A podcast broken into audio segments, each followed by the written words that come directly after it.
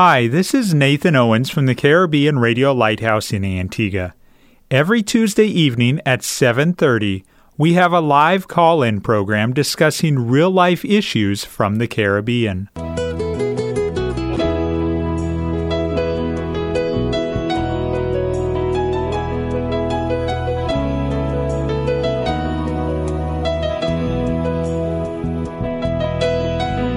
Sanctify them through thy truth.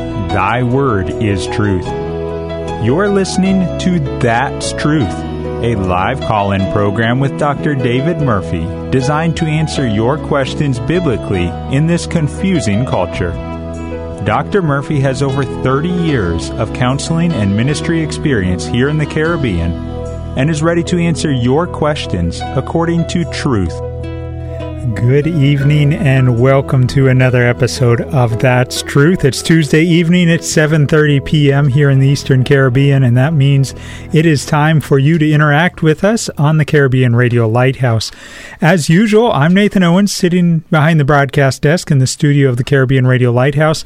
Sitting across the desk from me is Pastor Murphy. Good evening, Pastor. Um, good evening, Brother Nathan, and good evening to those who might be listening to the program. We're on the air for the next 90 minutes, so go ahead and invite others to tune in, whether it be a neighbor, whether it be a family member, even if they're living on another continent or another part of the world, go ahead and let them know that That's Truth is live on the Caribbean Radio Lighthouse and they can send in their questions. Now we will jump into our questions.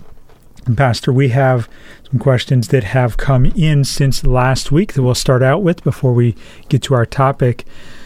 Question coming in. Good night, Brother Nathan. I would like to ask Pastor Murphy a question. This is the reason why I'm going to ask the question. I attend a Baptist church and like and I like going there, but something is bothering me right now.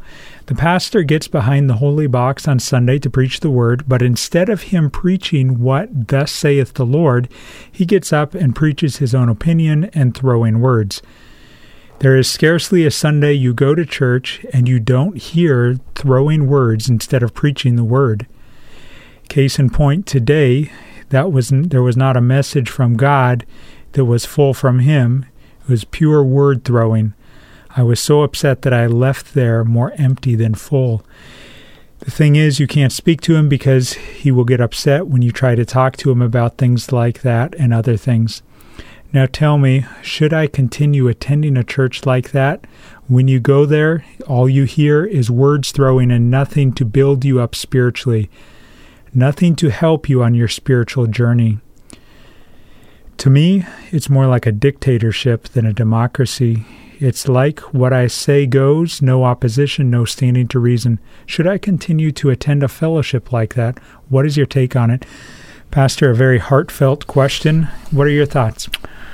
Well, there's several um, things that come to mind. The first thing that hits me um, is the fact that whatever is happening in that church, it's affecting this person very deeply, and it seems to be draining them um, spiritually. Uh, as a matter of fact, there are five expressions that she uses, in or he uses. I'm not sure who it is um, in that um, email. Um, she uses the word something bothered. She's bothered. She said she's upset. Uh, she said she leaves empty. Uh, she said there's nothing uh, to build you up spiritually. There's nothing to help with your spiritual journey. So it seemed to be a toxic environment, and it seemed to be, if I take on face value uh, what this person is saying, this church seems to be in a crisis mode, and that is a matter of great concern. Now, I'm assuming, uh, not knowing the whole situation, but if I just respond to what is said, and assuming uh, the allegations that she is raising, especially against the pastor, if those allegations are true, um, I think there's a, a uh, evidence of immaturity. It seems to me that there's pettiness there as well, and in in a real sense, uh, a level of conceit as well to think that nobody should be able to say something that is contrary or can express their opinion. And clearly, there is a problem of self will and. Uh, the other expression, of course, is used that it seemed to be a dict- dictatorship. So there seemed to be a dictatorial uh, leadership style that this person adopted. Um, there are five complaints that are mentioned uh, in the correspondence here. One, uh, three times she says that the pastor throws words at members regularly, and that is shocking. Uh, secondly, she said the pastor preaches his own opinion. I am not too sure what she means by that. Does it mean that he practices what's called eisegesis, reading to the text and just give his own take on it rather than doing an exegesis that's exactly what the Bible means? Uh, and then he said the pastor preaches, does not preach messages from God. Uh, I, am not sure how to take that. Is he preaching for the Bible? Or is this person taking what he's taking, he's choosing a text to target somebody? I'm not too sure exactly how to interpret that. And then the other thing he said, the um, he runs a church like a dictatorship as opposed to democracy and then you use it where you can't. Um, what he says goes. No reasoning, no opposing view. Uh, can't speak to him because he gets upset. Um, these are real, real, real issues, and I want to suggest that if these problems are not resolved, um, I can see one of s- seven things are going to happen in that church. One is there's going to be polarization and division within the body. Some are going to side with the pastor, some are going to side with whoever the other person is. Uh, yeah, secondly, there could be a church split uh, as a result of this. Uh, you can result in members leaving the church, even though the church doesn't split. members leave the church and to this individual. You can have pastoral resignation because if he's having all of this on the current, sooner or later um, he might feel it's not worth the effort to continue. Or number six, you can have a situation where the church actually dismisses the pastor because he's lost his effectiveness and is not willing to work uh, with people. And the other uh, dangerous thing, Nathan, is it could be a prolonged civil war, ecclesiastical civil war going on in the church. Even though there's no split, people don't leave. There's just this tugging going on, and so the church comes to a stalemate and eventually perhaps it will die. The, the other option that is clearly open to this church is what is called repentance, reconciliation, and some kind of renewal. And I think those are the seven things that people have to look at if this thing is not resolved. Now, I want to respond to the specifics and give my uh, my opinion on these things. First of all, the idea of throwing words, uh, targeting people. Uh, now, my question is this is this premeditative or is this coincidental to the text that he's preaching? Uh, and that is the value of expository teaching, by the way. Uh, you, you come to a topic that if it is current, nobody can say, well, you know, he took out that text and brought it. It comes to that point. But I can see a lot of people sometimes think that a pastor comes and preaching a topic, and uh, there are people sitting in the congregation who really think he's targeting them. I had an experience recently where a lady who was attending our church sent me some correspondence about some issues. And up till now, I haven't responded to them. And it's not because it's a matter of neglect. I knew what I was going to preach on to the next, next several weeks. And I knew if she came, she would no doubt come to the conclusion that I am preaching because of what she told me. So I avoided any kind of contact with her. I didn't let her know I was going to preach, what like that. And I don't even know what the problem is, but I have an idea of what the issues are. And um, so there are times when, as a pastor, you've got to use judgment in those matters. But if it's deliberate and is constant, I think the pastor has a real problem, and somebody needs to address him and talk to him in private over the matter. And if it cannot be resolved in private, take another person and go with him, as the Bible says in Matthew chapter 18. If it is still not resolved, I think you can request a meeting of the church to discuss the whole matter uh, in an open forum. But that's the first thing about throwing words. Uh, preaching his own opinion, uh, no pastor should do that. Every pastor should get the message from the Word. And I would hope that um, this is being said, not that he's not preaching the actual word himself, but the selection of the message seems to be targeted at somebody. That's how I interpret that. Does not preach messages from God. Uh, again, um, this person is probably saying because of the where the message is angled at the different individuals, uh, this certainly cannot be from God. It must be coming out of the, the pastor's head.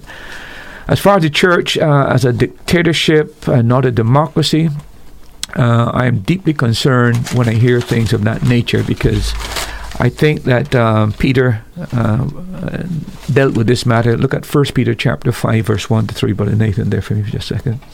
First Peter chapter five, verse one to three that says, The elders which are among you I exhort, who am also an elder and a witness of the sufferings of Christ, and also a partaker of the glory that shall be revealed. Verse 2 Feed the flock of God which is among you, taking the oversight thereof, not by constraint, but willingly, not for filthy lucre, but of a ready mind, neither as being lords over God's heritage, but being ensamples to the flock. That word there, lords, not being despots. That's what it's talking about. People who are dictatorial in, in how they run the, the church. That's what Peter is saying.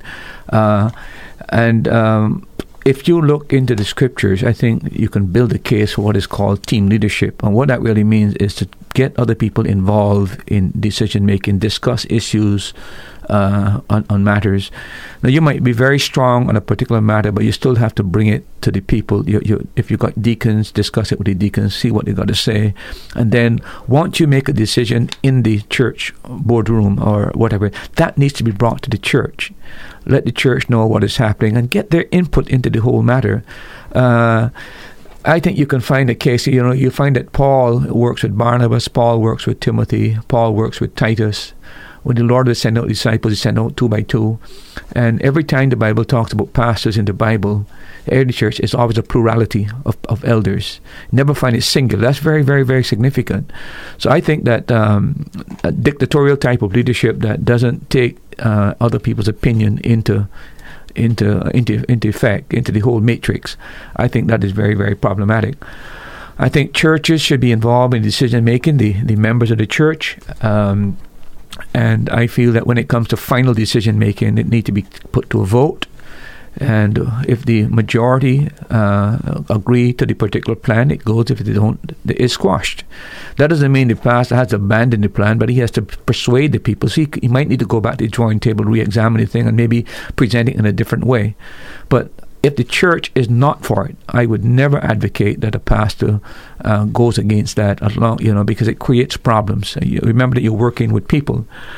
Uh, a pastor's duty is to persuade. He's not to make a unilateral decision. He's not autocratic, and uh, he must not try to shove things down their throat. But his job is to persuade, and even to persuade very strongly people need, need to get involved and they have to have a sense of ownership and responsibility in the outcome in order to really participate in a ministry. And a pastor must lead and not drive. So I am saying that uh, that is problematic, and I think it needs to be addressed.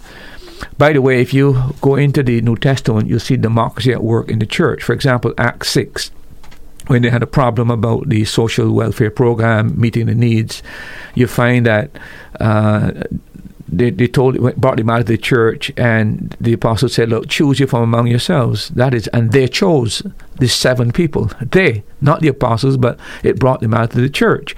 Uh, in Acts chapter thirteen, when they're sending out Paul and Barnabas on missions, again, it's the church that selected Paul and Barnabas. Uh, to do that in Acts chapter Corinthians chapter five, when it comes to discipline, the young man that was involved in an incestuous relationship with Paul uh, directs the church. He said, You know, you had to put him outside, you do it. That's your responsibility a church.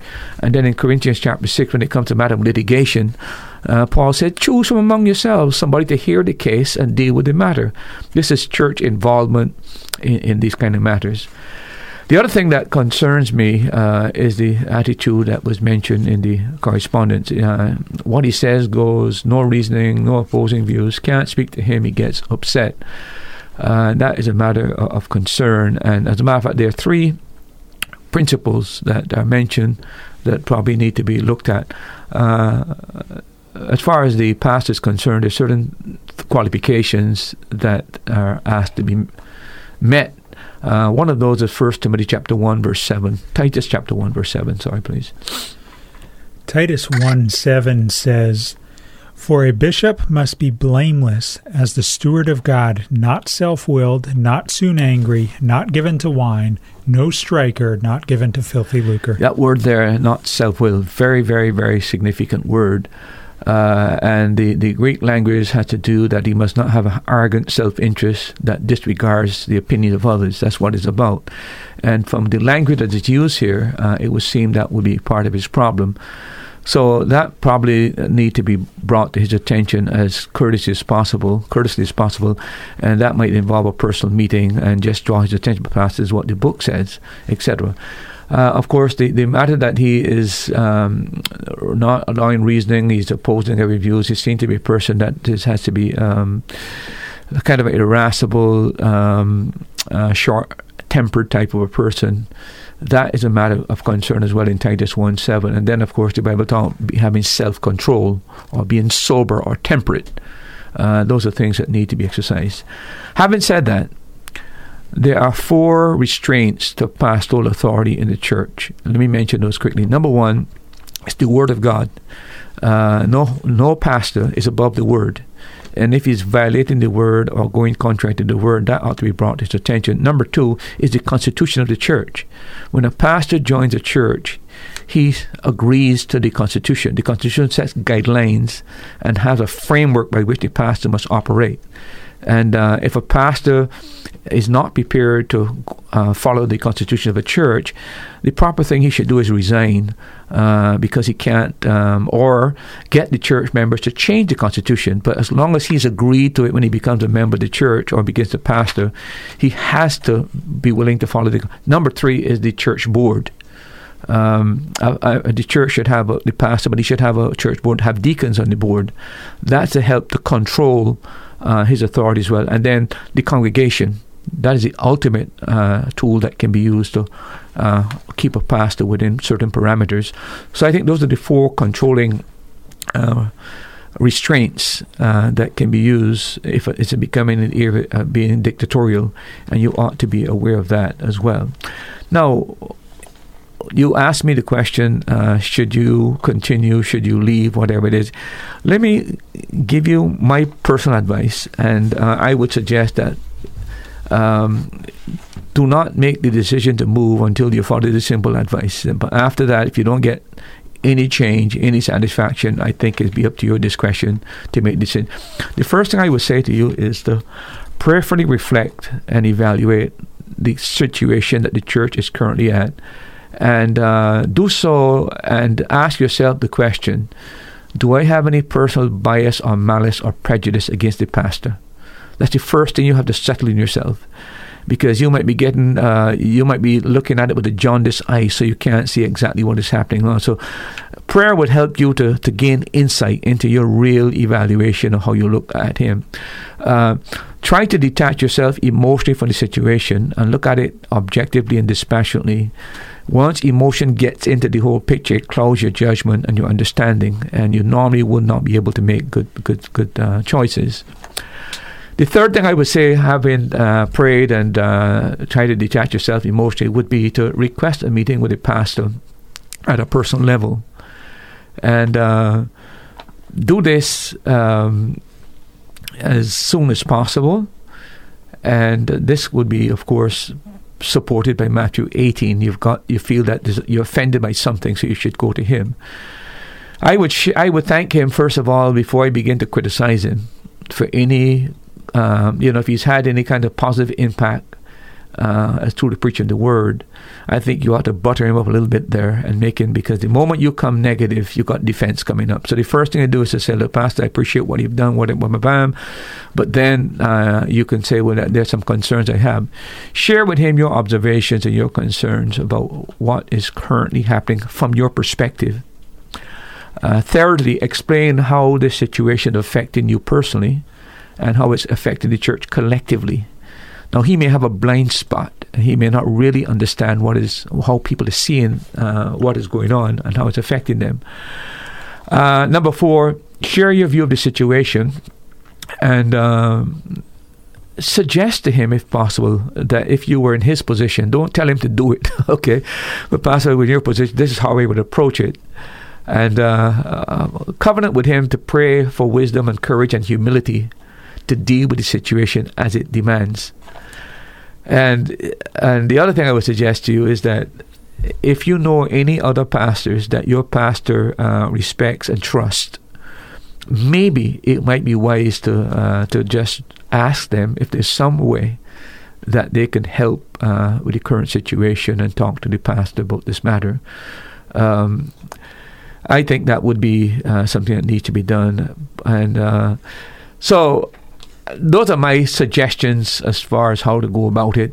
Um, But remember, when you approach him, approach him with respect, uh, deal with deal with matters objectively.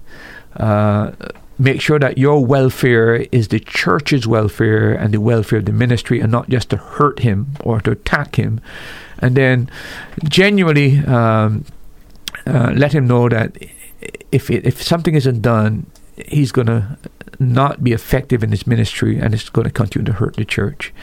I would suggest to you that approach it that way and then tell him you're prepared to wait to see what change can be can be done within a reasonable time. Um, if that doesn't work and uh, nothing changes, I think that you have the moral responsibility then to act and perhaps even uh, to make a withdrawal from the ministry there. But I want to caution you uh, and to wear this thing seriously when you decide uh, to leave a church. It can be very devastating. Let me point out a few things to you quickly as far as that is concerned. It severs friendship. A lot of times you mm. build friendship over the years, and it's it it, it, it just it just uh, creates havoc within uh, relationships. Uh, it, it also fractures a fellowship because if you move from one church to another church, sometimes that creates a problem for the church where you've left and the attitude towards the other church that have embraced you. Uh, the other thing is that sometimes you put the church in financial jeopardy. Uh, you're, you're giving, you have to look at that aspect of it well. How does it affect the ministry of church? Sometimes uh, outside the normal finances of the church, it can cripple a missions program, for example that you have you have certain pledges and certain commitments are made to missionaries based on what you have committed yourself to. Now you drop the whole situation, and that creates havoc. These are things you should weigh very, very, very carefully. And then also, if you have children, it will affect your children. They build relationship with other kids coming to that church. Now you're tearing them away from there and going to another church. I think that is very, very. And then above all else, whether you uh, believe it or not, it is very painful for a pastor when that happens. Uh, there's a sense of failure, there's a sense of disappointment, and there's a sense of loss. Unless a pastor is conceited and egotistical, uh, I do not know of a pastor who ever loses a member without feeling it in some measure hmm. and feel that he has been a failure to some level. Now, even though he may feel that it may be justified, he still feels that there could have been something he should have done, so he keeps blaming himself. Uh, so I'm saying to you, when you make a decision like this, um, don't take it lightly. Uh, work towards more healing than to create a rift. But if uh, your suggestions are, are, offered and, and there's nothing done to try to remedy the situation, I think that you have got uh, good uh, grounds for saying, I prefer to go to another fellowship where I, at least I'm being fed, I'm not getting words thrown at me, uh, the church is not toxic, uh, and I can understand that because I do feel that that's important. That is my suggestion. I don't know how helpful that will be, but I do feel that uh, your situation there, your church situation, is, is very serious, and I really uh, feel that unless something is done to remedy the situation, it's just going to escalate and it's going to be very, very nasty in the long term. I can tell from messages that have come in that this individual uh, is not alone. This in, another listener says, and they don't attend the same church, a different type of church, but they are relating to that question, and they say their pastor always has an agenda for his members. He always throws words, and it really disheartens them so much that they no longer attend the church. Uh, charity doesn't exist at that church. I haven't found any church since, but sometimes I feel myself I find myself in the Catholic Church where I just kneel down and pray to God during work time. Is it wrong for me to go to that church? Look, a church building is. I mean, if I was in if I was in town and the Anglican Church was open, I felt I needed a place to go and pray. I would go to the Anglican Church and with the Catholic Church. The building is not the problem. The problem with the Catholic Church, for me as a pastor and as a Baptist, is the doctrine. Mm. Uh, there's no question that Mariolatry is, is false it is it is exactly what it is idolatry. You're praying to a woman, you're you're bowing to a woman, and there are other doctrinal issues that are clearly uh, false as well. That's my problem. but I, I, I find it uh, incredible that there's not an evangelical church within Antigua that you could probably find. I can't conceive of all pastors being that nasty in, in that regard. Um, uh, and the other thing I'd like to say that you're never going to meet a perfect pastor. Uh, he doesn't exist. Uh, so, um, but I do feel that there's a limit to what people can take. I mean, if you get harassed every time you come to church, who wants to come to church being harassed all the time? But I do feel as well that sometimes people uh, don't. And, and, again, this is where I, I, would suggest to most pastors, any pastor listen to me, the best way to do preaching is expository preaching. It eliminates this charge that you are coming up there just to target people. Uh, because when you come to the issue, you deal with it as it is there in the text. And I, I think that uh, if people who are topical preachers, they're trying to find topics to preach every Sunday, and normally they try to look at what's the what's the situation in the church, what's the needs in the church, and that can lead so do you turn to target individuals. So I think it it might be wise to change the method of uh, and uh, start preaching through a book. Uh, so many things you can do in that that matter.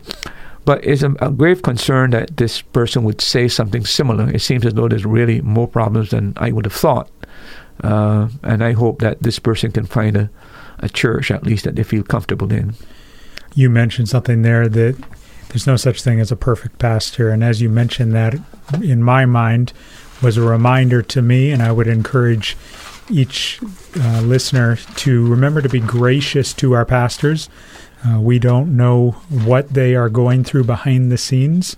We don't know what uh, type of attacks are being taken place against their families, so on and so forth. But again, uh, there is it is a relationship and there is some give and take. Pastor, can you just real briefly mention, in relation to this whole situation, how does humility fit into the situation from both parties? Mm-hmm.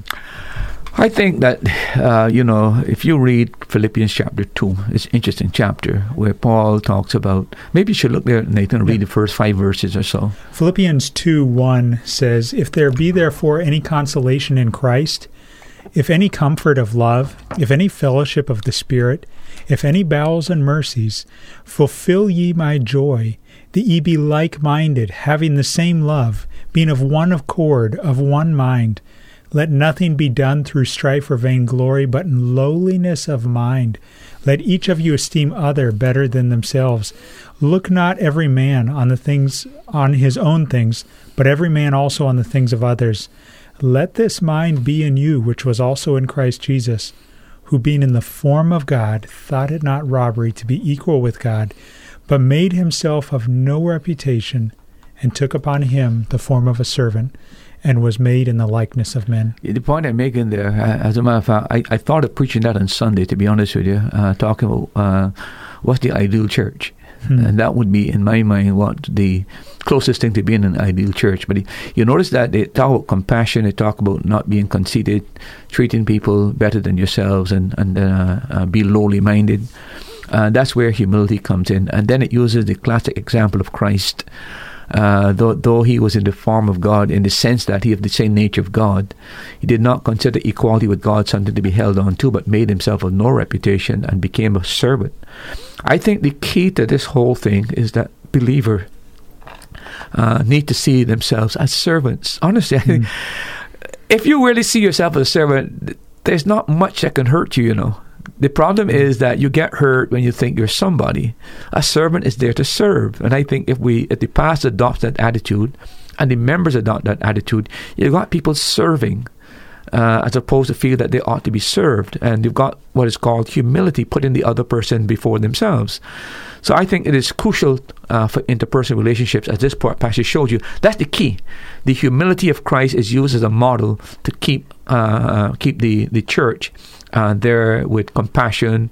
And uh, Paul said, you know, that's the way you fulfill my joy. So I think that's the whole key to interpersonal relationship. This whole, this whole humble um, um, spirit that a person has, this servant attitude. I think, in my judgment, that's the key to to these kind of issues. If there's one thing that I have learned over the last few years, it's the importance of guarding our tongue and watching the words that we choose yeah, especially in heated situations like that. Pastor, in with that in mind, if the Lord were to lead this individual to leave the church and to go find another congregation, how should they answer a question when someone, a third party, a fourth or fifth party says, but why aren't you attending that same church anymore? Well, again, a lot has to do with what spirit they leave the place. If they left, leave with malice and hatred and um, they got a beef in for the pastor, chances are that when they get that kind of response, they're going to try to uh, tear him down and um, blame him for everything. Uh, I think that when a person is going to leave a church, I think they ought to be courteous enough to explain to the pastor, here are my reasons when they leave the church. So when the pastor hears the reasons that you leave the church, whether he agrees with them or not, those same reasons that you gave him for leaving the church, uh, if you are asked to go when you're going to know where you leave, I think you should be able to make those statements but do not say one thing and then say something else when you go to another meeting. Mm. Uh, I think that's where the problem because the pastor already knows why you. So when the, when he's called and asked, well, why this? Why did this person leave your church? What you say and what the pastor should coalesce. So there's no no question at all that both of you understood the reasoning or the rationale behind the decision to leave.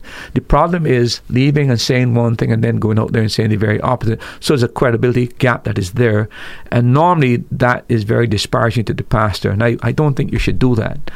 Uh, but if you're leaving because you think there's confusion or you think because uh, you think the pastor is, is targeting people, you said, Pastor, I can't handle this any longer uh, and you know, if anybody asks me why I'm leaving, this is the reason I'm going to give. Let me be very, very, very clear in my mind.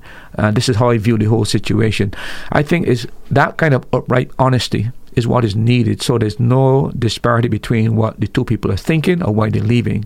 And if somebody should ask the pastor, well, why did this person? He ought to be able to say, well, this is what they told me, and I take them for their word, uh, without going to any other detail as well. I think that should be the best thing to do in that situation.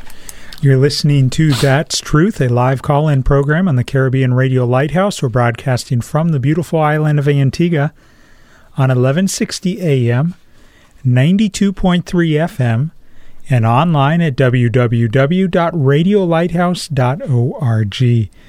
And for this program, each Tuesday evening, we are also on Facebook. You can go to the Caribbean Radio Lighthouse Facebook page, click on the Facebook Live video feed. You can listen to the program, watch the program, and you can interact with us. And we would love to hear where you're listening from on this evening if you are joining us via Facebook.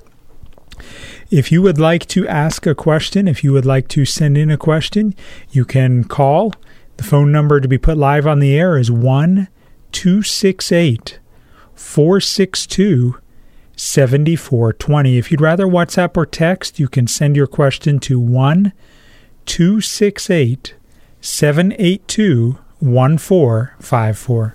Yeah. Nathan, could I jump yeah. in? Yeah.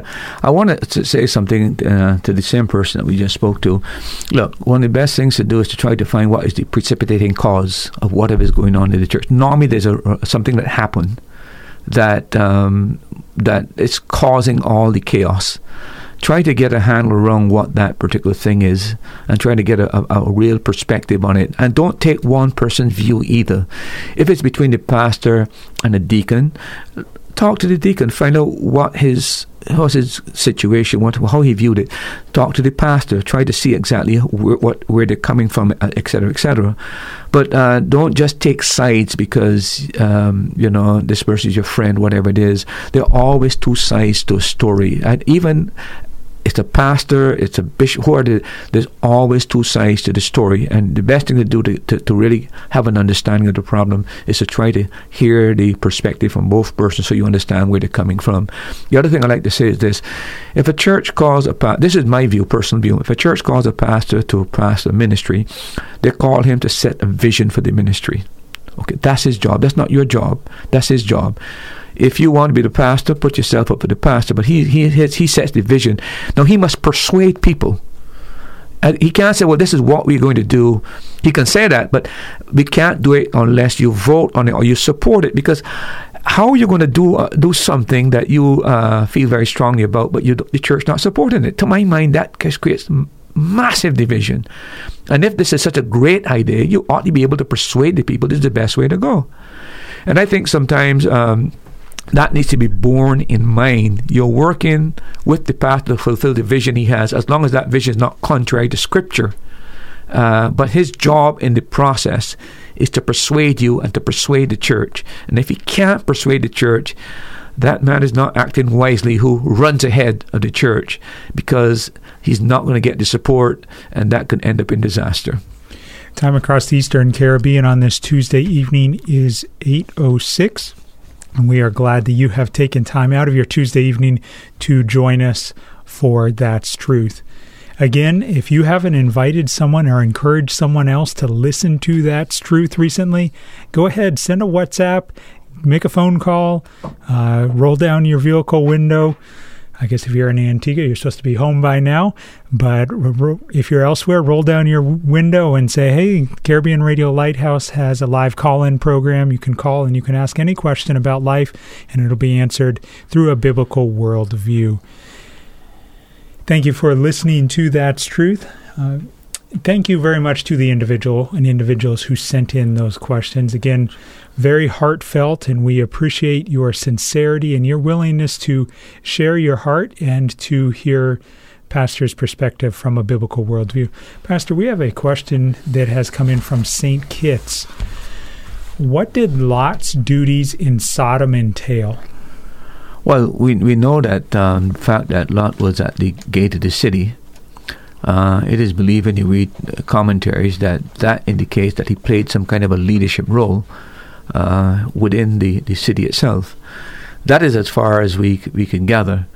Um, but uh, that would seem to be because you know he seemed to be a very wealthy person at the same time, and so whether he and the, the, to balance that, you know, uh, we're told in the Bible that his his uh, his conversation was vexed daily by what was going on in Sodom. So here's a man living in a situation, and his spirit is annoyed and upset because he sees all of this uh, perversion, and he has his own children, his own daughters, living in that kind of environment. Remember where Lot made that choice, huh?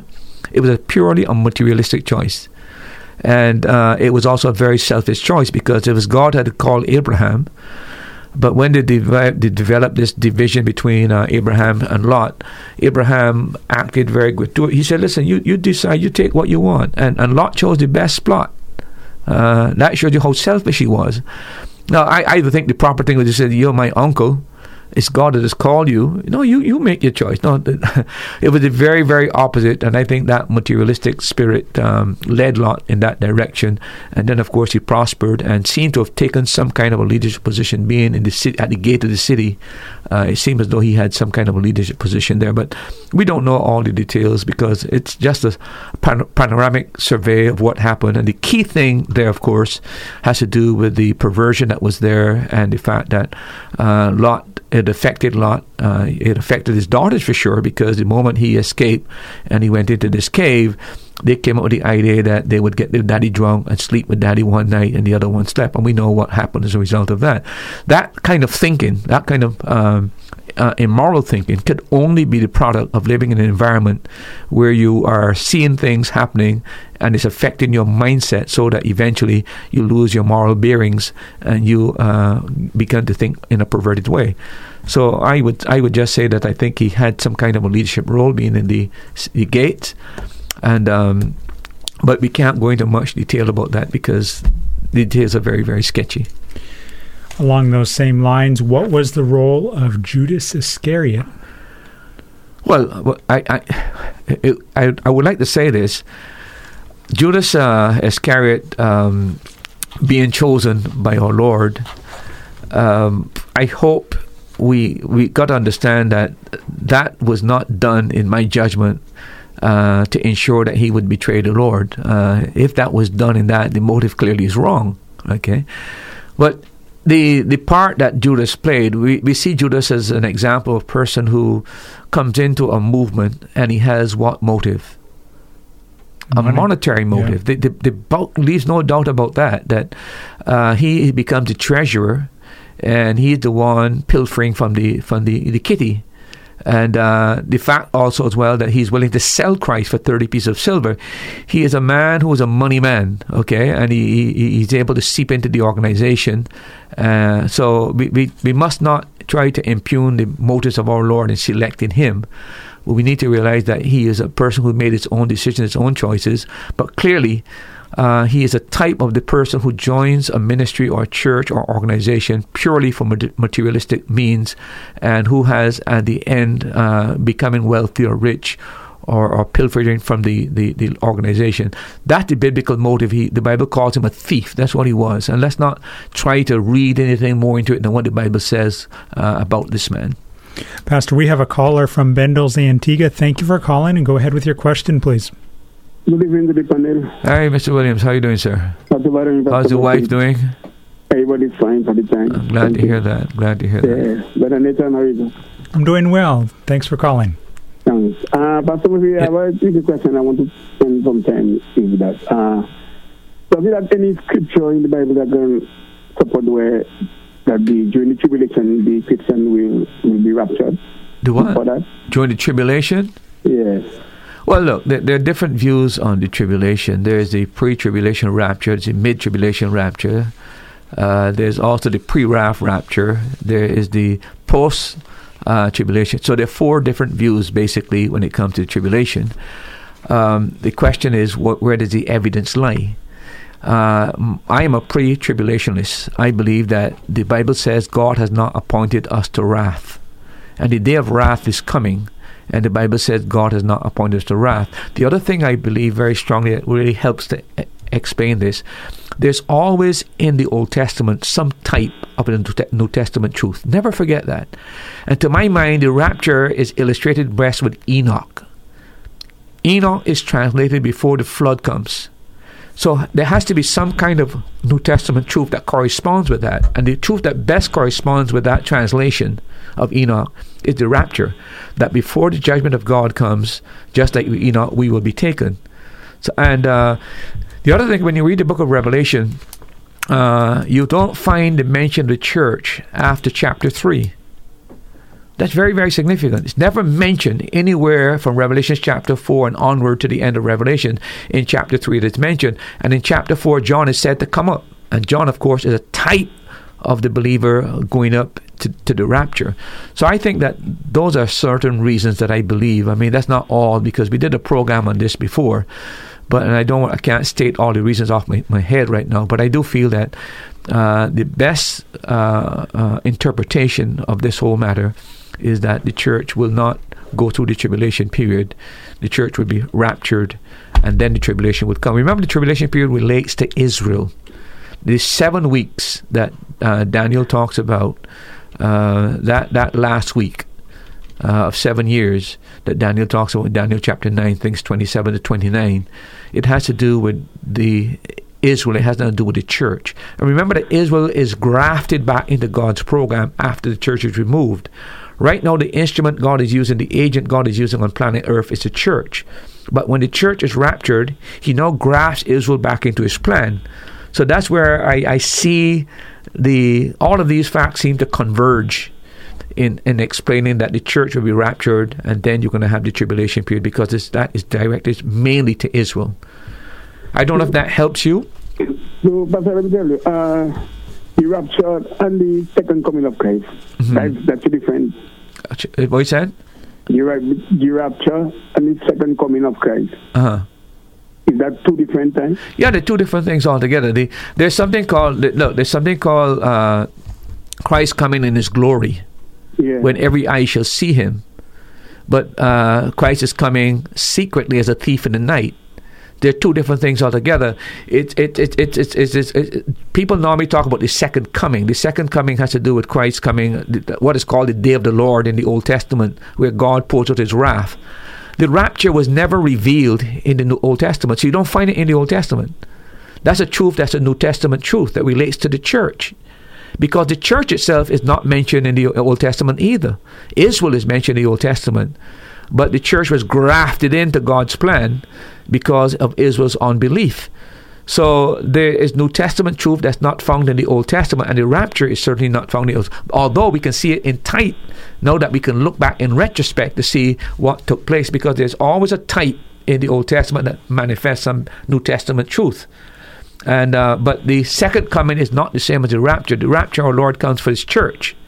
The second coming, he comes back to judge the world and pour out his wrath on Israel to purify Israel.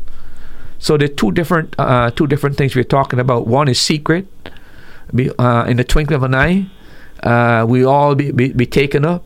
That's talked about. But when it comes back, every eye shall see him, and uh, men shall wail with him as a woman in, tra- uh, in travail. Two different uh, accounts. So the rapture relates to the church. The second coming of what's called the day of the Lord relates to Israel and the, and the world, basically. If you don't make that distinction, by the way, in the rapture, Christ comes for his saints and he takes his saints. With Revelation, or what is called the second coming, he comes with his saints. You see that? Yeah, I understand that. Once he comes for and he takes them to be with him, and then he comes back with them during the second coming, and that is during the tribulation period. Yeah, I understand that, but I, would, I wanted to clarify it. I, I understand that. And second, second question. Sure. Can can an unsaved man backslide? What's he going to backslide from? he was never in the kingdom, so what's he going to backslide from? Only a believer can can backslide, and uh, and again in the Old Testament you find that Israel could backslide. Uh, because Israel is God's people and God will call them back. But an unsaved person can't backslide. He was never in, so he can't get out. So, so therefore, you have to be in something to move away from it. Yeah, you got to be. You got to be in. The, you know, a, a person who backslide goes away from the Lord right? Yeah. You were in part of God's family, and then you drifted back maybe into the world or something. Uh, but an unsaved person was never part of God's family. So, so that is why a man cannot save and lost. Yeah, well, some people look. If you, in in my judgment, okay, um, if you, there's so many problems if you believe a person can be saved and lost. For example, he which has begun a good work in you will perform it until the day of Jesus Christ. Now you think about that for just a moment.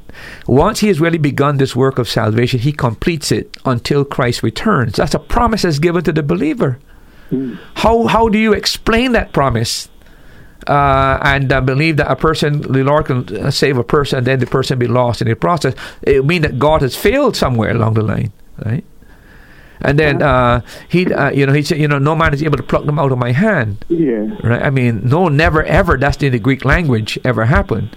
And Paul says that he is persuaded neither life nor death, nor principalities, nor powers, nor things present, nor things to come, could ever separate from the love of God in Christ Jesus. Uh, the believer will never be separated from our Lord once he's in the kingdom. And how do you take a believer who is placed in Adam, um, uh, in Christ, and put him back in Adam? He's transferred from one kingdom into another. How? Who's going to, who's going to do that? See? And then, of course, the Lord said, "Who shall lay anything to the Lord's elect?" It's the Lord. See, Any, so he has promised to save uh, us eternally, and that's His pledge. And, and our assurance of eternal salvation is based on the promises of God's Word. And uh, I find it difficult uh, for a person to believe that God has genuinely justified a believer and saved him and pardoned him and forgiven him, and then God doesn't keep him. God keeps His children, they belong to Him, and He will keep them. And Pastor, last thing now. Uh, when the Bible talks about nothing in Christ cannot sin and will not sin, for he still in him. What, what, why, why would you explain that? No, but no, no, that, that is where some clarification made. That's in John, uh, I think it's John chapter 3 or 4. Yeah, First yeah, John, yeah. yeah. Yeah, but what it's saying there is not that he cannot sin. The Greek language clears that all up there is a tense called the linear tense or the present tense or it's a, it's a continuous tense and what it is saying there in the in the passage is that a believer uh, will not habitually live a life of sin that's what it's saying it's not saying he can't sin the way it's written in the King James Version would seem as though he can't sin, but that's not what it means in the Greek language. He cannot habitually live a life of sin. That's what it means. Okay. There's a difference between that. Uh, uh, there's no such thing as sinless perfection down here. I think you know that. We're not going to ever be perfect until we see Him and become like Him. Mm-hmm. But the thing that the Bible makes it very, very clear that habitually living in sin is an anomaly for the Christian. See? Uh, it cannot be that a person, because what you get saved from? You get saved from sin. And the Bible said that when the Holy Spirit baptizes you into the body of Christ and make you a member of Christ, you have died to sin. That means that you're, you, you have been separated from your sin nature, and the new nature has been implanted there. shall we that are dead to sin live any longer therein. That is continuously habitually practice sin. Paul is arguing in, in Romans chapter 6 against the idea that believers can habitually continue living in sin. That's what Paul is arguing about. Paul is saying that it should never be this way because the power of sin has been broken in the believer's life. And Paul said, sin should not reign in the believer's life any longer. Sin is no longer king, Jesus is king. And Paul explains the mechanics of how that happened when Christ died on the cross and was resurrected. And that's why people need to understand that victory is promised. But you know what Paul says in that passage? After teaching all of this, Paul said, reckon it to be so. And the word reckon is is regard it to be so. Start acting on faith that this is what God has done. Mm. The problem is that people don't have the faith. Uh, a lot of people, I must say this, and that's that's really the issue. But we need to understand that the power of sin is broken. We don't have to sin. We sin because we choose to sin. The unsaved man is driven by the old nature, but we are no longer controlled by the old nature. We have a new nature in there that puts us in the direction of God. And the time that we do wrong or we sin is because at that moment, at that moment, we choose to do it. And unfortunately, because of the sin nature, that happens periodically in a believer's life. But it should not be the norm that a believer lives habitually in sin uh, for years and years and years and years and years and years and years. I have a hard time accepting that. Okay? Mm-hmm. Uh, and, and people need to understand that. And I think if people got Christianity out there, it's not Christian. It's not the real thing. It's a bogus thing. And people are just depending on the fact that they made a decision, they're going to church, and that's what that religion is all about. They need to understand that Christianity is about a supernatural power that en- enables you to live a, a, life of victory and triumph, and not a life of defeat and habitual um, addiction to any kind of sin. Because why why why I really that up? I have a brother that fish with working with me. Uh huh and he believing a man can save and lost, and I believe a man save always save. Yeah. But the for instance, what if you have a pig and a sheep? Uh-huh. If you put the pig in the mud, the baby enjoy itself and happy Co- and correct, correct. But a sheep there so far try to get away from that mud yeah. because it don't belong to that mud. Very good illustration. That's talking about the nature of a pig and the nature of a sheep are different. Pigs love uh, mud because that's their nature. Sheep can't stand it because that's not their nature. So it all to do with the changed nature. A person has a new nature within would want to pursue holiness and righteousness before God. And that's the key thing there. Uh, and the other thing is, you know, look, the Bible tells us in, in Hebrews chapter 12 that one of the ways you can really know if you're a child of God is this Does God chasten when you are involved in sin? Paul said, if you're not chastened, you're not a son, you're a bastard, you're an illegitimate child. So a person can be, a believer can get away from God and live in sin. But if he belongs to the Lord, he would know that the Lord is going to ch- is chastening him. Now he might rebel against that chastening, but believe you me, he's conscious that so many things begin to happen in his life. Uh, he begins to realize that God's hand is heavy upon him. Why?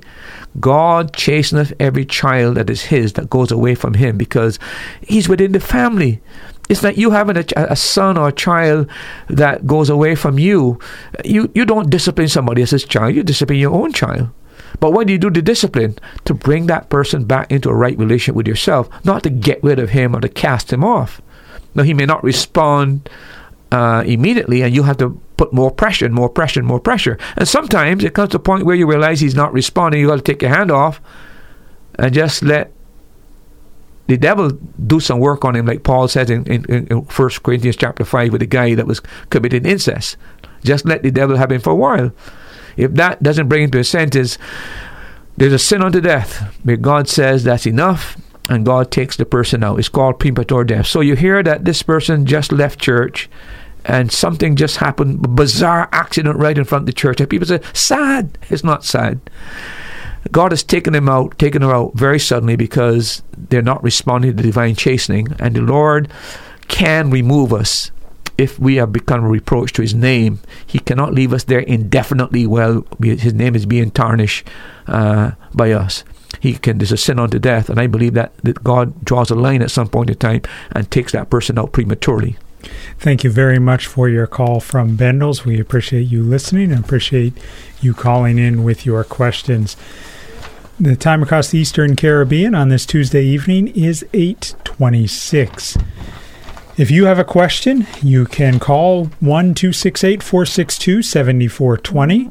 If you have a question and you want to WhatsApp or text it, please send it to the following phone number 1 268 782 1454. Pastor, a WhatsApp question from Trinidad and Tobago. There's a saying which goes, The grass isn't greener on the other side, but Psalm 23 2 says, He maketh me to lie down in green pastures, He leadeth me beside the still waters. This green pasture that the Lord assures, is it his providential care over his children? Does the Lord care for us daily despite of the situations that we go through? Yeah, well, I think that's a given. Uh, God's providential care of his people. And remember, um, in this COVID period, especially, uh, I think maybe for the first time, we are almost forced, forced to live as He told us to live. As thy days, so shall thy strength be. We've never been placed in a position before in my lifetime where we don't know what's going to happen tomorrow or the next week. We are now forced to live how God intended us to live, one day at a time, depending upon Him, and He will take care of His children. Uh, you know, God is not an absentee father who uh, doesn't take care of his, his children. You know, we blame the fact that most of our homes, we don't have fathers in our homes who provide for their children. God is not like that. God takes care of his children. As a matter of fact, in Matthew chapter 6, he tells us, you know, why you worry?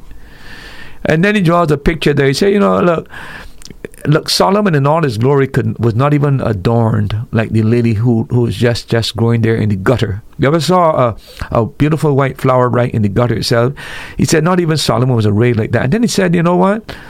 Uh, the birds they don't um, have barns and so on, but yet your heavenly father, not their heavenly father, your heavenly father take care of them. Now, can you imagine I as a father taking care of other people's children and not my own? Hmm. See, and that's his point. If he takes care of the birds and the flowers, right, it's your father who is doing that, not their father. You, that's the point. So I'm just saying, uh, brother, that uh, the Lord has promised to provide for His people, take care of His people, and He will. That doesn't mean they're not going to be trials sometimes, and that you know, because we have to be tested as to our sincerity sometimes, as to our real motive. So we're going to find that there are times of testing, but He has promised to providentially take care of us, and you can bet on it that He's going to lead us and provide for us, especially during this time. But let us get back to the biblical way of, of living, which we've lost sight of, and that is daily dependent upon Him and finding strength not to live for two weeks from now or a week from now, but daily strength. That's how we were intended to live. It's just that we got accustomed to a certain lifestyle, and that has interrupted our schedule. And some of us, like myself, is having some difficulty trying to cope with it. I must admit, but I'm learning that you know that's how we're supposed to live, one day at a time. And uh, our Lord also in Matthew chapter six said that tomorrow will take care of itself. You know, by by worrying, you can't add one one inch to your height. Uh, just trust. And then he said, "What? Seek ye first the kingdom of God and His righteousness.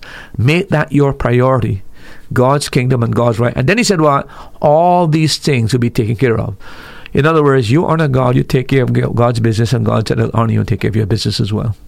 A WhatsApp question coming in from Antigua. Good night, brothers. Is it possible for a man of God to suffer to the same sin, such as pride, for years and even decades? Look, I, I do feel that uh, there is a besetting sin that a person gets saved from. Um, it might be pride in this particular case, the other things. But I think that every person that gets saved there is always a predominant sin that's seen to be what is keeping you from being saved. I think I know what mine was, and I think people know what what their sin. It's not that you didn't want to, you didn't hear the gospel, you didn't want to respond, but whatever it was, was your darling. It was your the thing that you that really made you take the thing that you just didn't you could surrender. And then one day the gospel is preached, and you have a choice to make. Am I willing now to give up this, whatever it is? It doesn't mean you're not giving up the other things, but this big thing. And it's possible that a man's besetting sin, and by the way, pride is a sin that is besetting in all of us, let me put it that way. Mm. But there are some people who are so puffed up, and I, I don't know for whatever reason it is happening, upbringing, whatever it is, but it's possible a person to uh, be proud for a long time, get saved, um, develop some kind of humility, and then something happens, it gets to his head again. I think that is possible. But I think that when that does happen, I think the, the best thing to do is to have a private meeting with the person. You know, Matthew chapter 18 is very, very, uh, very psychologically effective in the sense that it understands human nature. It tells you go to the person yourself first. Try to solve the problem. If you find it cannot be solved and they're, they're just adamant, the Bible says bring somebody else with you. Now, bring somebody not that somebody who is objective somebody is a person of integrity, not your favorite friend or whatever it is, or somebody who has a, a, beef in for him or for that person. And then the Bible says, you know, if it's still not solved, it's a matter of calling the church together. So listen, we're trying to solve a problem. We've been about it biblical way. We can't see this to resolve this matter, and we need to get your input on the matter. If we would approach problems like this, I think in most cases we should be able to resolve them at some point in time. And then the Bible says when the church makes a decision. And that person uh, for whatever reason the bible says the church treats that person as an infidel a publican and a sinner as though he's not a saved person see. That's how important the church is in the economy of god in dealing with problems uh, we don't need to go to court for these things. If we would just trust the moral judgment and the spiritual judgment of god's people uh, and I would say um, it's possible, but if it is seen by you or seen by somebody else, there needs to be some kind of a confrontation. And the Bible tells us, of course, pride goes before destruction and haughty spirit before fall. So he's going to fall at some point in time if he doesn't uh, develop a contrite and a broken spirit. And if conceit rules him, it's going to lead to his ruin. And another question coming in How do you differentiate between an intelligent man in the pastor's role who can preach well, and one that is a true man of God?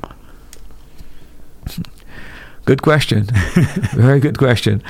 Uh, I, I I think there's a, a, there is some difference there. There's got to be some difference there, but I do feel that uh, you can have a combination of both. That's the problem that comes in right there. Uh, um, I would I would read that question again to me, Nathan, yeah. because let me respond to that.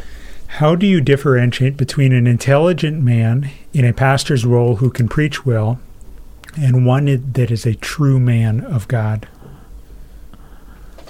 Are you suggesting that a true man of God is not an intelligent uh, and, and, able to handle the words? I'm not too sure where the, the, the in other words, they don't necessarily have to be um, they can be be in the, the, same person as that. What I would say to you is that one of the things that you would uh, begin to understand is uh, a person's insight into Scripture has to be a guiding light because Second, First Corinthians chapter two talks about the natural man not understanding things of the Spirit of God, but he that is spiritual understand those things. So one, one, one, one would have to do with the insight into Scripture itself uh, and uh, etc. The other thing I would think would have to do with his personal life. That had to be a, a major, major factor. Um, a pastor who is uh, have all the tools in terms of being able to preach well, but his life, his moral life, is in shambles. Uh, clearly, there's a disparity there, and it is interesting, by the way, that all the qualifications in Titus and in Timothy are moral qualifications. There's only one intellectual qualification in all those, and that is that you should be able to teach. All the others are moral qualifications, and I would suggest to you that that is another aspect in his own moral life and how he lives uh, uh, before people. Those are two things: his uh, insight into Scripture, and I would suggest you look at his moral life. I think that helps you to decide whether or not he's genuine, authentic, or if he's real or fake. Another question that has come in from Antigua Pastor Is it possible for a man to preach sound doctrine and yet be unsaved? Yeah, I think he can do that. Yeah, of course, he can do that. Uh, he can read it and preach it. Uh, no, everybody can do that. Mm-hmm. Uh, so I think that that can happen. Um, I remember reading the testimony of a pastor who had preached for many years, and then when he was preaching one uh, message and gave the Invitation. salvation He went invitation, forward. he went forward because Yeah. it, it, he realized that he was relying on his his works and not completely on the work. Yeah, I think I've read that that uh, that that not just an illustration something really happened.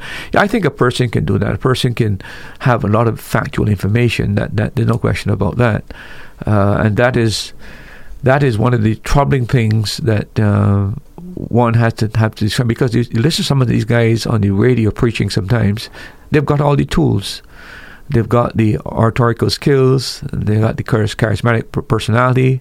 They seem to be able to have a good handle on the scripture. Uh, but then again, when you read about their lives and the the the, the way they their lifestyle, you know that something is wrong. There's a disparity there. There has to be uh, synchronization of these factors. It can't be one individual factor you look at. You can't just look at the preaching aspect of it as well. You got to look at his personal life. I think that's crucial, and then his value system. I mean, I, I, for life of me, I can't understand why a pastor would think that he has to have four Rolls Royce, he has to have a private jet, and he has to have a house that's a million dollars. To my mind, my heart would break if that were the case. I mean, if you really know the suffering in the world and the needs out there, and that's the kind of lifestyle you're living, to my mind, there's something wrong there. I can't, I can't conceive of that happening, uh, and that bothers me greatly when I hear about it. So, uh, I think we need to go back to Scripture, see what the biblical qualifications are for the pastor, and make sure that's the basis that you use as a judgment as whether or not he's called or not called, and not be enamored by his personality or his charisma or his oratorical skills. Pastor, a message that has come in from St. Kitts. What are the greater works that believers shall do, spoken of by Jesus? And I think this might be referencing John chapter 14, verse 12, which says, Verily, verily, I say unto you, he that believeth on me, the works that I do shall he do also, and greater works than these shall he do, because I go unto my Father. Well, I, you know, I want to probably try to address that another session, but let me just say a few comments on that. You know, think about this: that uh, Christ lived within the confines of a small place called Jerusalem, uh, and he would minister to a small group. To be very honest with you, uh, we who are converted and we who are living in, in this age, we can reach far more people than Christ ever reached. Think about that for just a moment. That's a far greater work uh, than than he actually was able to accomplish in terms of of uh, uh, numerical numbers, etc., etc. That is one aspect as, aspect of it. So that's the main thing that comes to mind: the the fact that we would be able to do world evangelism. Uh, that's a far greater work than he. He only remained within one particular location, never went outside uh, into another country per se, other than maybe uh, Sidon, etc. If you want to take that, to but he never was able to do uh, a world global missions going all over the world. That is one of the, the, the, the main things I would I would uh, I would I would say. The other thing is that you know he never established schools, Christian schools. He never established hospitals. He never uh, that, kind of he never uh, got involved in this uh, welfare of prisoners. All those things, prison reforms, the care of the people who are handicapped, the care of people who are uh, mad and insane. All of those uh, groups that were started to meet the needs of those type of people. w- Behind that is not government. Government took over after Christians started these kind of things. University was started by Christians. Hospitals were started by Christians as well. Uh, concern for the uh, the prisoners was started by Christians, not government. Uh, so there are a lot of great things that we have been able to do that Christ Himself, because His main purpose was, of course, to die on the cross, but that we were given out the job of carrying that gospel to regions that He could not, He did not reach, and and and, and uh, bring Christianity into areas of, of people's lives that uh, He did not, and we're not able to do it that we can do today. just a follow up to the previous question, talking about uh, the intelligent man who is filling the pastor's role. The listener says uh, one person is saved and intelligent, and the other is not saved and intelligent. Yeah. So by by no means implying that, that yeah, a true not, man of God is yeah, not right, intelligent. right. The, the only the thing I'm trying to draw your attention to that the way you the, the only thing you could come back to is the biblical qualifications and the lifestyle of the person. I think that's the, the acid test. Uh, you know, it's it's not the the the greater things that people try to think about that they're going to do miracles and they're going to do all of that. All of those were confirmatory gifts that I mentioned in the book of Hebrews. That these things were given to confirm the message. The message once um, was established. There was no need now for these appendages to try to confirm the message. It was now the Holy Spirit changing people's lives. So we need to not see it in the context that it means that we're going to do all these miraculous things. That that's how people view that particular passage. But if you look at it uh, and think of it in, in, in a broader terms, of the impact Christianity has had and Christians have had on every different area of life, whether it be education or science, whether it be uh, prison reform or social reform, etc., etc. You see that the work that is done as a result of the Christian faith that, that Christians be able to do, to do uh, and missions uh, far exceeded anything our Lord was able to accomplish Himself individually, and I think that is what uh, is being projected there. Pastor, we have a caller from Nevis. Go ahead with your question, please. Yes, good evening. Good evening, sir. Uh, I have a question from Revelation chapter 6, verses 7 and 8. I would like to know what that uh, signifies. If I could answer that the way, I would. Let me read that passage here. Revelation 6, 7, and 8 says, And when he had opened the fourth seal, I heard the voice of the fourth beast say, Come and see. And verse 8, And I looked, and behold, a pale horse, and his name that sat on him was Death, and hell followed with him. And power was given unto them over the fourth part of the earth to kill with the sword, and with hunger, and with death, and with the beasts of the earth. Um, without going into um, not having the time to look at it, just responding immediately on, in the context of what you've just asked, this has to do with what's going to take place during the tribulation period and the four agents that the Lord is going to use to bring planet Earth to its knees. Uh, the four horses are represented of the different uh, means that the Lord is going to use in that regard. Uh, if you look in Revelation 6, uh, what was your first one, Nathan? 7 and 8. 6, 7, and 8 uh-huh. was the Revelation 6. Uh, uh, he said, uh, For I looked and behold, and um, a ho- pale horse. Um, could you read that, verse 8? Yeah. Verse 8 And I looked and behold a pale horse, and his name that sat on him was Death, and hell followed him. Yeah. Okay. Me, the first one there is that one of the agents that are going to be used during the tribulation period is, is, is death in different forms. As a matter of fact, if you read the uh, the Revelation 6 to, to Revelations uh, 20, you'll find that by the time this whole tribulation period is over, um, more than half the world's population is going to be destroyed, depleted, completely depleted, obliterated. Uh, the Bible talks about that in this passage. So death is going to be one of the means that during the tribulation, it's going to be a hard period of time.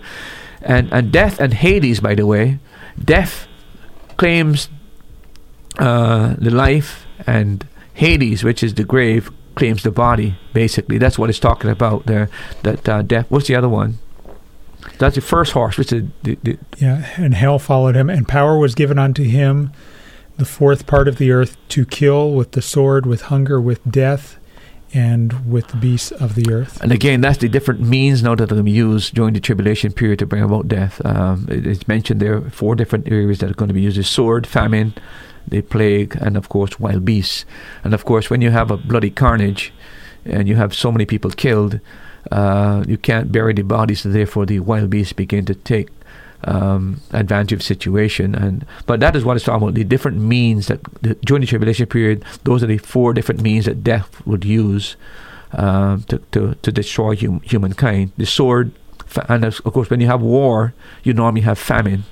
When you have famine, you have massive deaths, and then you've got these. Uh, and the other one was um, that that verse number eight. That's what that was verse number yeah. eight. So that is just one. If you go to the other passage, uh, go down later, it talks about the next horse. There are four horses that are given in the book of Revelation, and each one is specified uh, at, a, at a different color. Um, if you go, let's look at chapter 6, for example, look at um, verse number 2.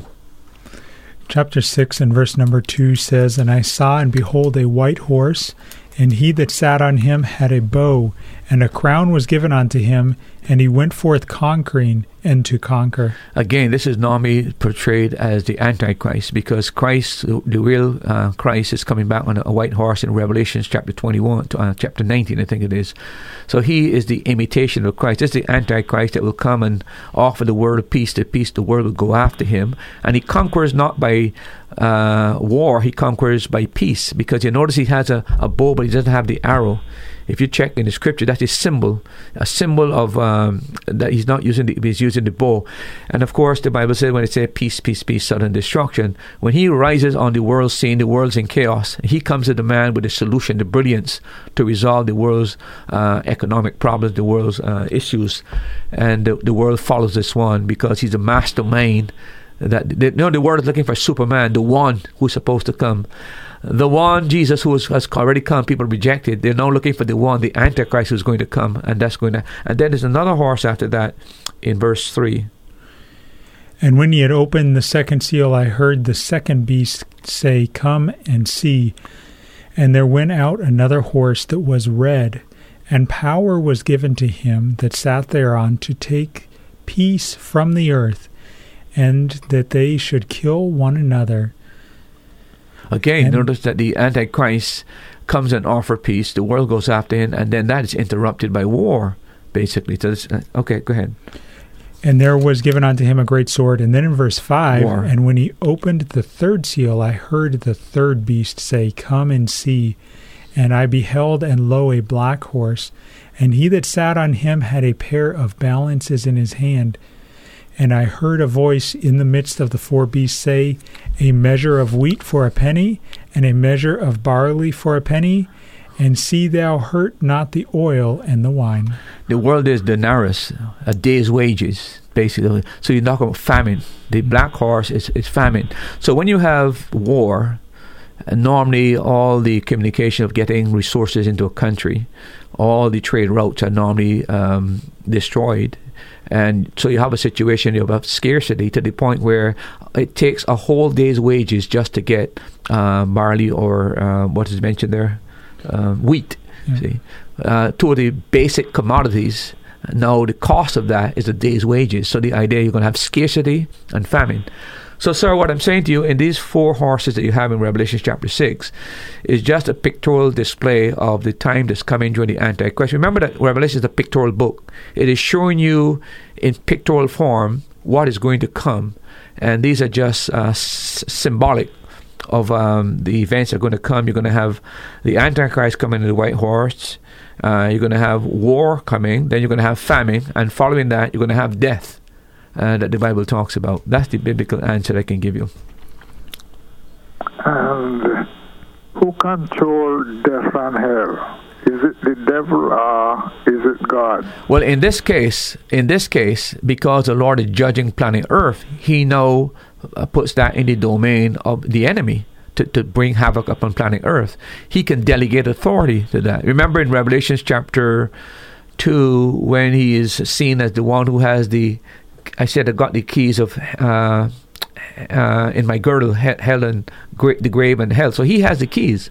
But in the case where he is actually uh, punishing planet Earth, this world uh, is doomed for punishment. It's an evil, wicked, ungodly world. Uh, I, I, if I could use one example here for just a moment, sir, to let you understand where we are today. Can you imagine the most enlightened uh, age of modern of all- time? Can you imagine that one country alone, which is I'm just taking the statistic from America, since 1974, 1973 or 74, America's alone up to this point has killed over 37 million innocent babies and aborted 37 million. That's only America alone. Every year, 1 million babies are aborted in America. Every single year, 1 million. That has nothing to do with what's happening in Europe, which is far worse, what's happening in China, which is far worse, or what's happening in other countries. How can a world like this that can destroy innocent life could continue that way with impunity? This world is ripe for judgment, and it's going to be so severe. The Bible says there has never been, nor will there ever be a time like the Great Tribulation. But He is going to allow these things to happen because man has reached the iniquity of man has reached the point where God said that's the limit. And that when God pours out his wrath. And he is now being the God of grace and mercy and patience. But when his day of wrath comes, woe to planet Earth, woe to humankind. Uh, it is not going to be pleasant. It is going to be horrific. Thank you very much for that call from the island of Nevis, Nathan. We appreciate it. And keep listening to the Caribbean Radio Lighthouse and encouraging others to listen. The time is 8.50. We've got about eight and a half minutes left in tonight's episode. And Pastor, we have three more questions. I'm going to see if I can get through all of them. Uh, question from St. Kitts What tongue do angels speak with? In reference to 1 Corinthians 13.1, which says, Though I speak with the tongues of men and angels and have not charity, I am become as sounding brass or a tinkling cymbal. Well, all, all, I can tell you is that we, we know that when angels came down to planet Earth, they certainly adopted human language because you've got Abraham speaking to angels, you've got uh, You've got Jud, um, Samson speaking to angels. You've got um, Lot, Lot speaking to angels. You've, you've got uh, Joseph speaking to angels. So, uh, all I can say to you, the language that we know that they've spoken so far is a human language. And if they were in Abraham's day, they're speaking Hebrew. If they're speaking in uh, in the book of uh, the New Testament, they're speaking Greek. So they adopted the language to the particular circumstances. What I would say about that passage in Corinthians 13, Paul is dealing with the area hypothetical. We must not assume that Paul is just saying there's a, a specific specific language that the angel is speaking. He's speaking hypothetically. Uh, do I have the eloquence, basically, is what he's saying, of an angel, whatever it is. But that's a hypothetical expression he's using. He's just saying that we can have all the eloquence in the world, but if we don't have love, we, are nothing. Basically, that's what Paul is saying. So it's not talk and the capacity to be linguistically gifted that really is matter. You can have all those things, but if we lack love, we lack the main thing, and therefore we're just a hollow cymbal that makes a lot of noise. And uh, there's no, it's, it's just like finding a, a fruit that ought to have like a, you ever had a coconut yet that you, you crack it open and you expect to get the meat and then it's dried up there's nothing in there for you? That's the disappointment of that and I think uh, Paul is just drawing the attention that love is the important thing and eloquence really no, no matter how eloquent we are uh, it doesn't uh, pass the test unless we have love. A WhatsApp question from Antigua when God gave Moses the law, he said that if a man entices and sleeps with a woman, that the man should marry her if her father allows, and that comes from Exodus 22, 16 and 17. Should this be part of the law? Should this part of the law be obeyed today? In other words, if a couple is caught in fornication, are they to get married, and how do we know what parts of the law we are still to follow today? Well, the, the, the, one of the key things there is that you find that there's certain principles in the Old Testament that are repeated in the New. That's the first thing that should guide us in terms of what should be transferred from one to the other. The other thing is to try to understand the rationale behind, or the I don't want to say the rationale, the uh, the purpose behind the particular enactment in the Old Testament. That was given really to protect the woman. To be honest with you, uh, God was concerned about a lady who was ravaged and taken advantage of, uh, in those days, uh, when people were looking for a partner, they were not looking for somebody who had been around three or five men already. They're looking for a virgin. You remember that when the man married a woman, they would put a sheet under, and when they go into the first night of um, consummation, uh, the proof that this woman was a virgin, the sheet was taken out and the blood was shown. That was the concern. People want to make sure they marry somebody who was pure. Now, you take a situation where a woman goes through that kind of a trauma and then she's discarded. Nobody wants her. She is like uh, she is like a pariah in society, and the Lord said, "No, that's not going to happen." So He put things in place to protect the woman, to make sure that she would have some kind of a future and uh, she would not be somebody who's totally discarded and can't make a living for herself. Remember, back in those days, a woman was dependent on a man uh, for her sustenance. So it really it was designed uh, to protect the woman, to give her safety and security. Now, what about today? Uh, the situation is far different than today. Uh, than that, because I don't advise because of woman even in the church, two people in the church, they get missed up with the other girl gets pregnant. The worst thing you could ever do is to just tell them go and get married. Uh, I mean, and and the situation is not the same. A woman in that situation can survive. Uh, she can find a job. She can she can uh, better herself. Do in the in the Old Testament days, there was no nothing like that whatsoever. Uh, so I would not advise that you just go into marriage because you find yourself pregnant. I know of people who've done that. The is hardly ever lasts. And a lot of guilt is carried over, and that begins to destroy the marriage. So I don't think it is applicable uh, today in that regard. Um, but that is a matter between the individuals. Uh, if the young lady um, felt that if that's what she wants to do, we have to trust uh, she has a free choice to make. Uh, but it should not be a matter of imposition. Uh, because that's not how the Bible uh, requires us to live today. And there's no uh, biblical principle along the line that reaffirms that. But if you begin to understand the reasoning behind it and why the Lord did it, you can appreciate the value of His concern uh, for the lady and why He enacted that particular legislation. Now, Pastor, for the individual who finds, or the couple who finds themselves in that situation, and they were, let's say it was 20 years ago, let's say it was five years ago, they were advised or told, you have to get married, and they got married, and that relationship is less than a great relationship. What advice do you have for them in the last two minutes? My, my advice is simply this you're married. Okay. Once you're married, you're married. You just can't jump over marriage because uh, if you do that, by the way, if, if, if people today were to lead the marriages where things are not golden, I'm not sure how many marriages will be left. so what you've got to realize that you've made vows before God. We all make mistakes. We all. But what if mistakes. I married the wrong person? Not me. I I married the right person. well, even if a person feels that way, you're married. You're committed a vow before God, and you ought to make a marriage work. Look there has to be room for growth, forgiveness. You have to uh, a, a, room for people to be able to uh, look at issues and um, understand that there's no perfection in this life. But what is more important is our commitment to God and our vows before God. We must take this thing very seriously. And when God says that we are married for life and permanently, we should see that seriously as well.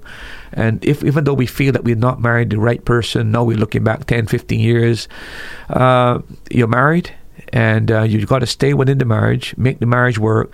And I'm saying to you that with Christ and with biblical principles and those things put into practice, uh, your affection and your love for that person can grow depending on your response to them and how you deal with that person. Thank you very much for joining us for this episode of That's Truth. I just want to mention something that I often mention and I didn't get a chance to mention it yet. There is a resource that we want to make available to you free of charge. If you have internet, you can go to our website, radiolighthouse.org. Scroll down to the second picture that you see. It's a large microphone, and right in the middle, you'll see a circle that says podcast. Click on that link, and that will take you to the That's Truth podcast. Once you click on it, there will be a link that says uh, Visit Podcast. Click on that, and you can go to all previous 145 or 146 episodes. And I mention this because there were a couple of questions that referenced topics tonight that we have discussed in great detail. One of those being the rapture. And specifically, if you are wanting to study out the rapture in more detail, uh, episode 95 and episode 96 discuss it in much greater detail. Again, keep your radio dial tuned to the Caribbean Radio Lighthouse. We will be back, Lord willing, next Tuesday evening with more Christ honoring answers to your questions. If you have a question that comes to your mind during the week, go ahead and send it to our WhatsApp number. The number is 1 268 782 1454. I'm going to give that to you again because I was kind of rushed there. 1 268 782 1454 is the number to WhatsApp or text your question to. Thanks for your interaction and have a blessed night. Thank you for joining us for today's program. We pray that the Holy Spirit uses the truths shared from God's Word to strengthen your faith. Now you've heard it. That's truth.